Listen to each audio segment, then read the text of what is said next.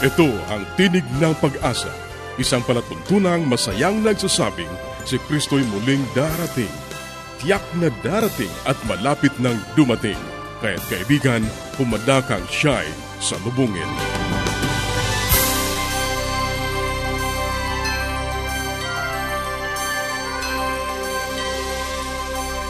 Ang Tinig ng Pag-asa ay palatuntunang inihahatid ng Adventist World Radio – at ako ang iyong kaibigan, Ner Caranza, nag-aanyaya na samahan niyo kaming muli sa 30 minutong paghahayag ng mga kaalaman tungkol sa malusog na pangangatawan, masaya at matatag na sambahayan at higit sa lahat, sa pagtuklas ng pag-asa na nagmumula sa salita ng Diyos.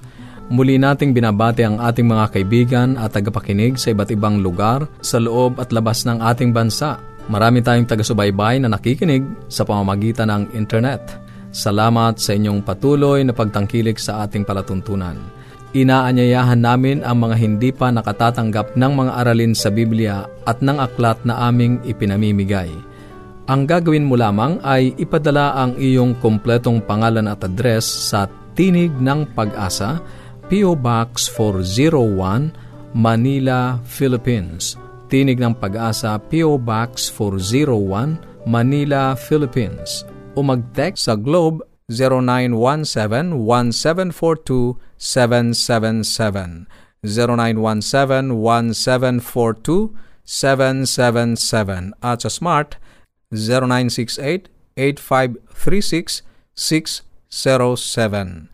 0968-8536-607. Maaari ka ring magpadala ng mensahe sa ating Facebook page facebook.com slash awr Luzon, Philippines. Facebook.com slash awr Luzon, Philippines. Maaari ka ring dumalaw sa ating website www.awr.org www.awr.org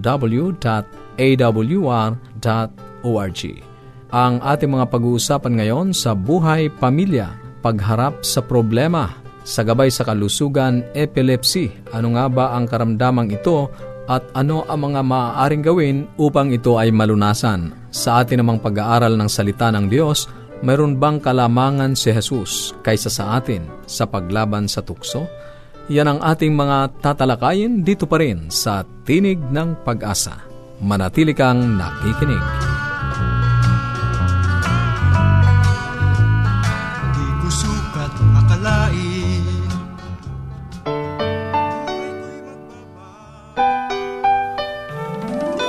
Tayong mga Pinoy, mataas ang pagpapahalaga sa pamilya. Walang hindi kagawin. Lahat kakayanin. Kahit buhay, itataya natin. Kahit anong hirap, kahit anong bigat, wala yan basta't para sa pamilya. Magandang araw po. Ako po si Jun Banag. Ako po naman ay narito na inyong lingkod at tumutulong sa abot ng aking mga kaya. Ang aking pagbo-broadcast po na ito ay uh, ginagawa ng kusang loob upang marating ang maraming mga kapatid na sa malayong lugar at iba't ibang dako ng sanlibutan at makatulong sa gawain ng Panginoon sapagkat inihahanda natin itong sambahayan natin sa malapit ng pagdating natin, Panginoon. Okay, alam niyo po sa pag-aaral ng pagmamahala, isa sa mga bagay na aming ginagawa sa opisina ay yung tinatawag na brainstorming. Ibig sabihin ay pagdidiscuss ng maraming issues at pagkatapos ay gagawa po tayo ng mga pamamaraan upang masulba yung mga problema na yon. So sa brainstorming po ay hindi tayong mag-isa lang. Oh, kaya tinawag na brainstorming ay marami at ito spontaneous, ibig sabihin tuloy-tuloy. Pero dapat ay nililista sapagkat nakakalimutan kung wala. So sa tahanan pwede po natin gawin yon na mag-ipon-ipon ng ama, ang anak, at ang ina upang pag-usapan ng lahat ng mga bagay na nagiging dahilan ng hindi pagkakaunawaan. Okay, so ang ating pong pag-atake doon sa problema na yun na number one. Kapag na-identify na yung problem, katulad ng sinabi ko po, eh ano, ano ho ngayon yung ating mga posible na mga alternatibo, ibig sabihin, ilan ba ang solusyon? Alam nyo, napakaraming solusyon sa isang problema eh. Katulad nung nabanggit ko kanina o mga nakaraang issue na ako'y pupunta sa Baguio, marami akong paraan magagawa para makarating doon, hindi po ba? iba't ibang pamaraan, paglalakad, pagsasakay sa bisikleta, sa motorsiklo, sa van, pagsakay sa aeroplano. So, alin ba doon ang dapat natin gawin? Ang unang nagiging konsiderasyon natin, mga kaibigan, yung pong uh, alternative solution na yun, eh, minsan economical, kung saan tayo makakatipid. Minsan ay sa tahanan na ang budget ay kulang, naalala ko yung aking mga kaibigan sa probinsya, ang laging pinag-aaral yung panganay. At pag natapos po yung panganay, eh, susunod naman. Ang problema po yung bunso. Kapag ka matanda na siya bago siya makapag-aral, eh kasi ako lang ng budget. So ano ba pa ang pinakamagaling na alternatibo sa pag-solve ng problema? Unang-una ay eh, makuha sana natin yung pagsang-ayon ng buong sambahayan natin.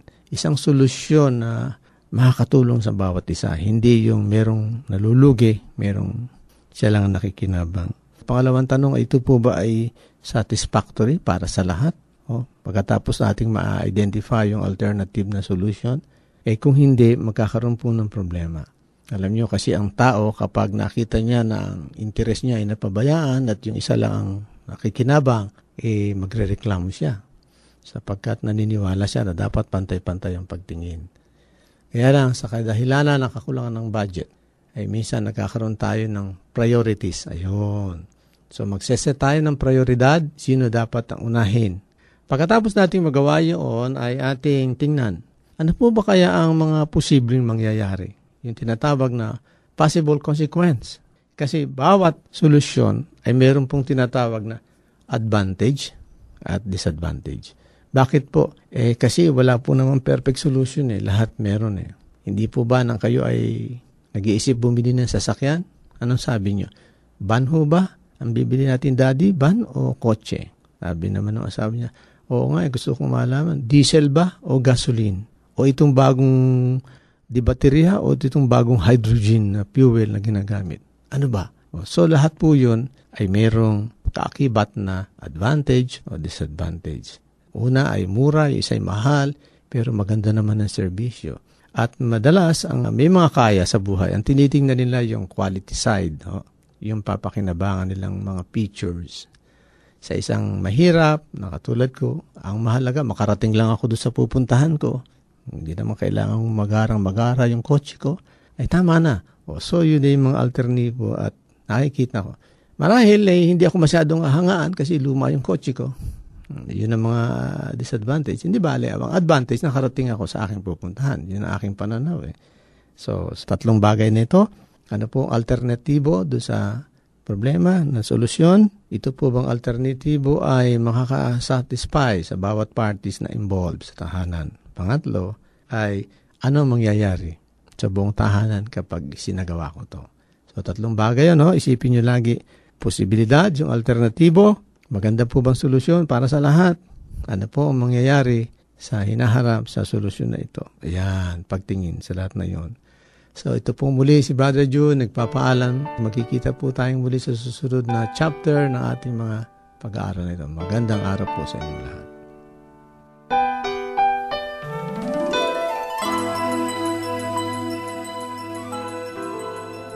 Yes! Dad and Mom are coming. I wish my parents will come too.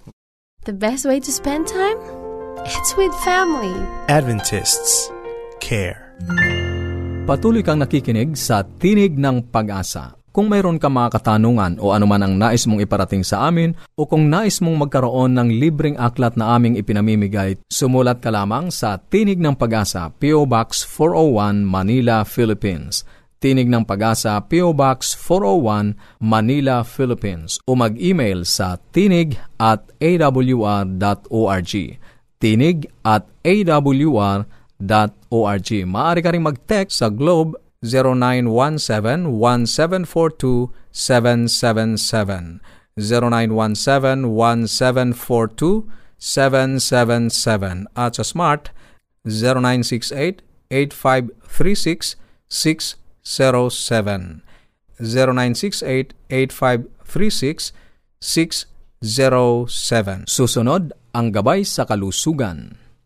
Magandang araw po sa ating mga tagapakinig. Ako po ay natutuwa at magkakasama-sama na naman tayo dito sa ating Dear Doctor portion. Kung kayo po ay mayroong mga problema tungkol sa kalusugan, meron po kayong nararamdaman or meron po kayong gustong malaman tungkol sa inyong problema, ay i-sulat lamang po ninyo sa akin dito po sa ating Dear Doctor at i-address po ninyo to sa P.O. Box 401 Manila, Philippines. Dear Doctor, P.O. Box 401 Manila, Philippines. At pag-uusapan po natin ang mga problema ng ating mga sumusulat sa atin kung ano ang mga concerns nila at ito po ating pag-uusapan. Sa araw na to, ang atin pong problema ay nagbuhat sa isang tiyahin, ano, hindi ko nasasabihin ang kanyang pangalan, but uh, siya ay sumusulat, ito, babasahin ko ang kapiraso, ako po ay sumusulat para sa aking pamangkin na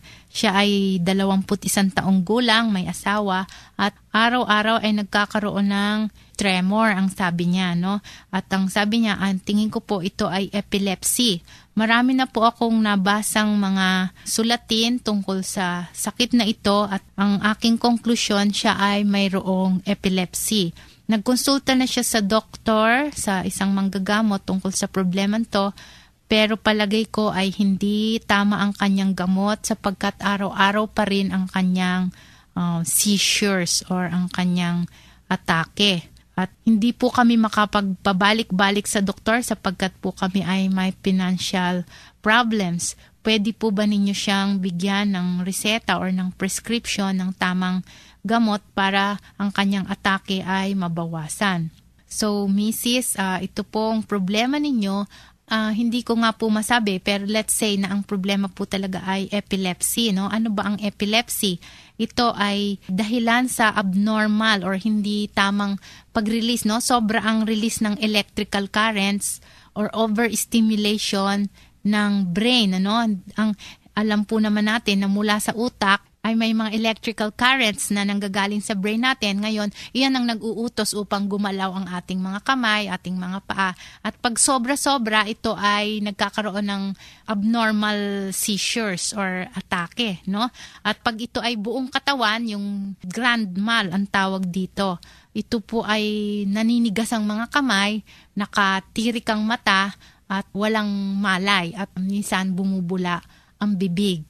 Ngayon, meron naman pong tinatawag na petimal, no? Yung parang blank stares lang or minor lamang. Parang natitigilan lang yung isang tao. Pero ang totoo nun, pagka chinek up siya or kinuhanan siya ng EEG ay meron din siyang epileptic attack. Pero minor lang. At meron pang isa yung localized lang, yung isang portion lang ng kamay or isang portion lang ng paa ang parang nanginginig, no?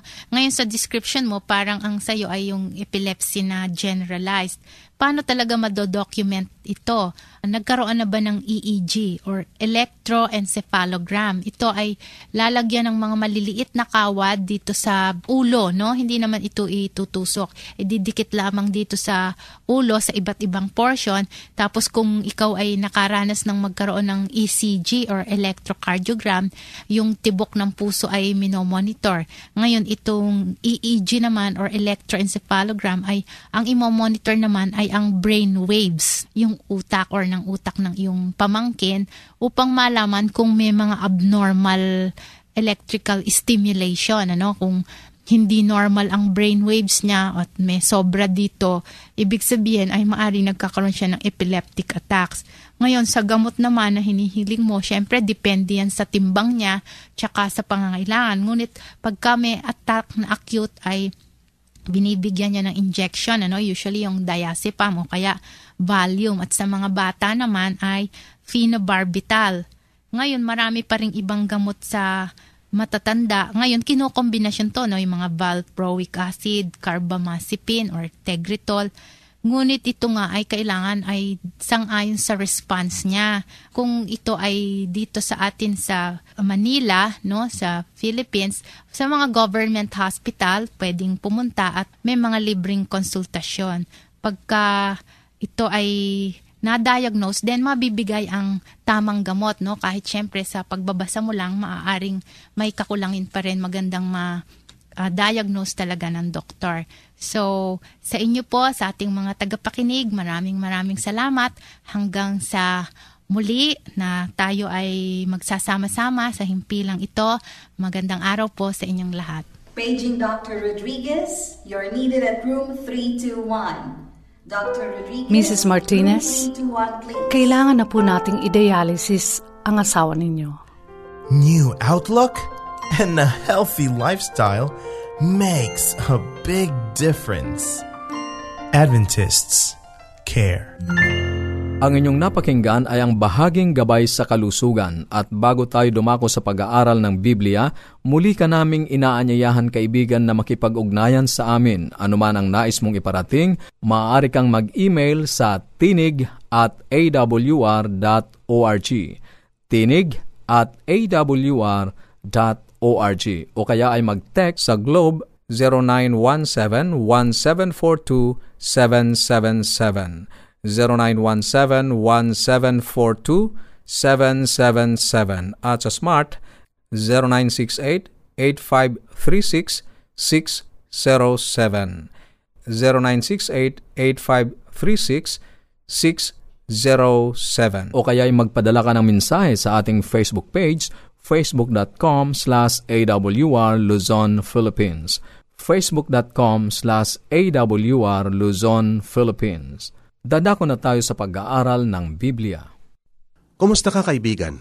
Muli, narito yung kaibigan sa Himpapawid, Pastor Romeo Mangiliman. Ang ating paksang pag-aaralan ngayon sa mga sulat ni Dr. Martin Luther ay sa kanyang thesis o salaysay ika-91. Ang sabi sa English ay ganito, Jesus had no advantage over us in overcoming temptation. Si Jesus ay walang kalamangan sa atin sa pagkatagumpay sa tukso. Maraming mga tao ang may mga suliranin sa pananalapi. Kung nasa ganito kang kalagayan, naisip mo ang isang pag-aaral na papaanong mabuhay sa iyong kinikita. Itinuturo ito ni John D. Rockefeller. Interesado ka ba? Para sa mga mag-aaral, may isang klase ng mga araling bahay na ginawang madali. Ang guro ay may IQ na 200% o pipiliin mo ang larangan ng palakasan o kaya ay isang klase sa skydiving na itinuturo ito ni Angel Gabriel. Kung si Jesus ay naparito na tagapagligtas lamang natin, hindi gaanong mahalaga kung paano siya namuhay. Ngunit kung siya ay naparito upang maging halimbawa natin, ipakita sa atin kung paano mamuhay, kung gayon kailangan niyang mamuhay sa paraang dapat tayong mabuhay. Sapagkat kung hindi gayon, hindi tayo makikinabang sa kanyang halimbawa.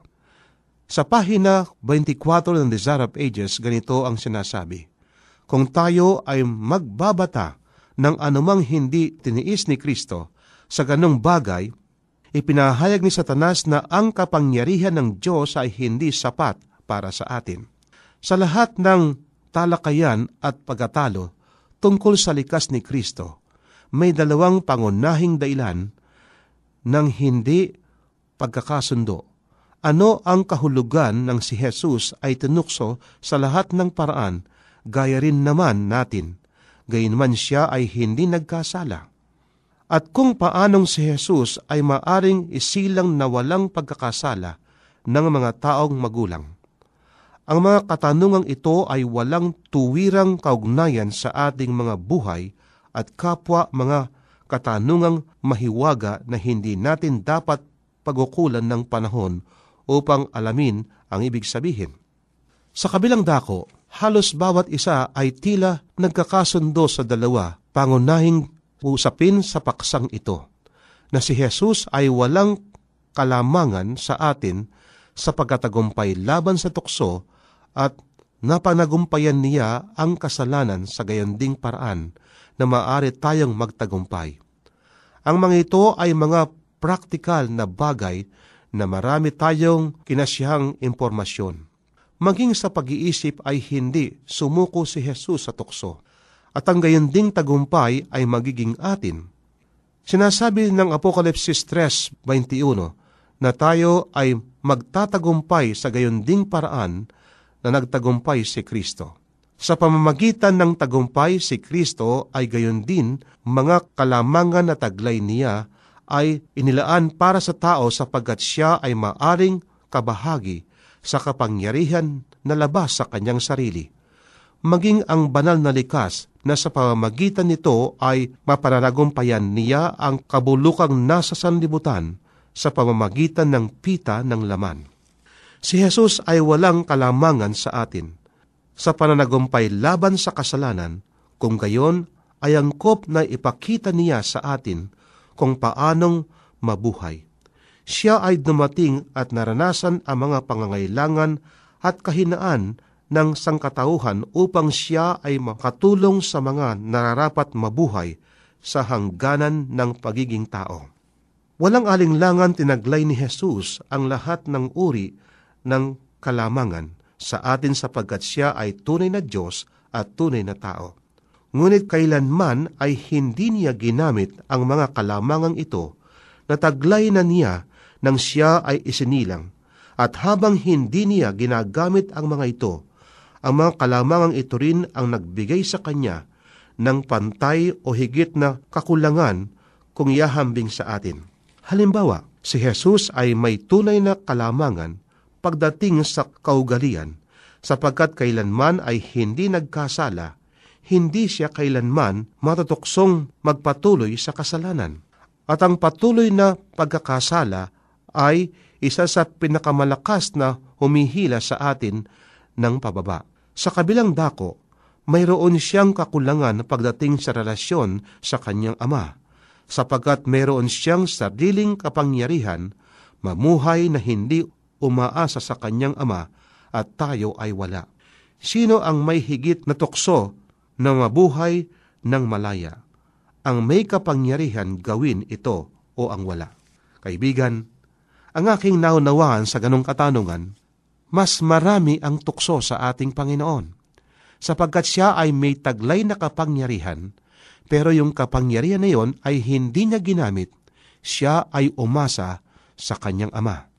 Ang isang mabigat na gawain para sa prinsipe ng buhay na isinakatuparan ang panukala na kanyang inako para sa kaligtasan ng tao na bihisan ang pagkatao ng kanyang kabanalan.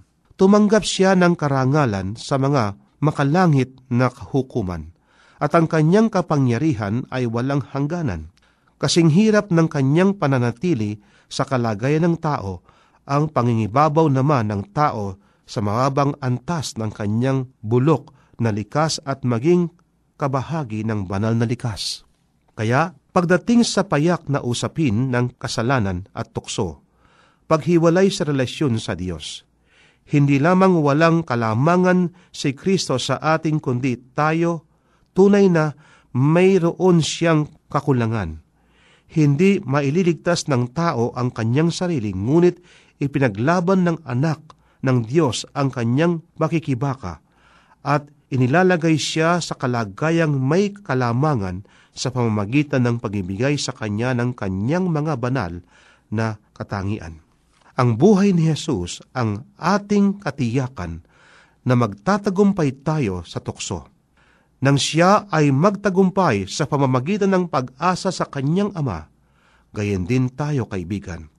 Tayo ay magtatagumpay sa anumang tukso sa ating buhay kung tayo ay aasa sa ating Panginoon, hindi sa ating saring lakas, kundi sa Kanyang kapangyarihan. Kaibigan, napakabuti ng ating Panginoon sa atin, na napat itinuturo sa atin nang siya'y nabuhay sa mundong ito, na tayo ay hindi dapat aasa sa ating saring lakas, kundi sa Kanyang kapangyarihan. Ang sabi nga ni Apostol Pablo sa kanyang sulat, I can do all things through Christ.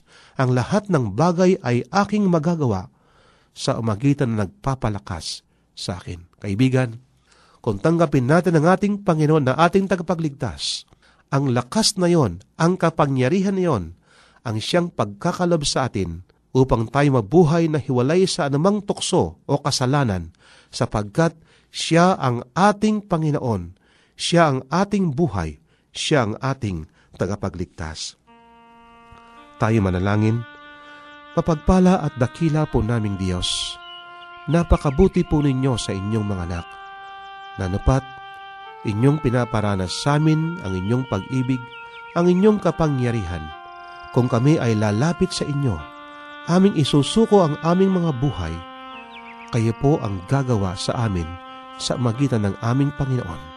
Salamat po, O Diyos, sa aming Panginoon na nabayubay sa krus ng Kalbaryo nasa kanyang aming buhay. Sa pangalan po ng aming Panginoong Hesus. Amen. Maraming salamat sa iyong pakikinig. Sana'y nakinabang ka sa ating mga pag-aaral. Muli ka naming inaanyayahan na makipag-ugnayan sa amin sa anumang katanungang nais mong iparating, gayon din kung nagnanais kang magkaroon ng mga libreng aklat at mga aralin sa Biblia. Sumulat ka lamang sa Tinig ng Pag-asa, P.O. Box 401, Manila, Philippines Tinig ng Pag-asa, P.O. Box 401, Manila, Philippines. Maaari ka rin mag-email sa tinig at awr.org. Tinig at awr.org o magpadala ng mensahe sa ating Facebook account facebook.com slash awr Luzon, Philippines. Facebook.com slash awr Luzon, Philippines. Maaari ka rin mag-text sa Globe 0917-1742-777. 0917-1742-777. At sa Smart 0968-8536-607. 0968-8536-607. At upang ma-download ang mga hindi napakinggang programa, magtungo lamang sa ating website www.awr.org www.awr.org Sa mga kababayan nating nasa Estados Unidos, maaari nyo na ring mapakinggan sa inyong mga cellphone ang ating programa. Idaya lamang ang 712-432-9975 712-432-9975 ito pong muli ang iyong kaibigan, Narcaranza, pansamantalang nagpapaalam. Sa Roma 15.13, pagpalain kanawa ng Diyos ng pag-asa, ng buong kagalakan at kapayapaan.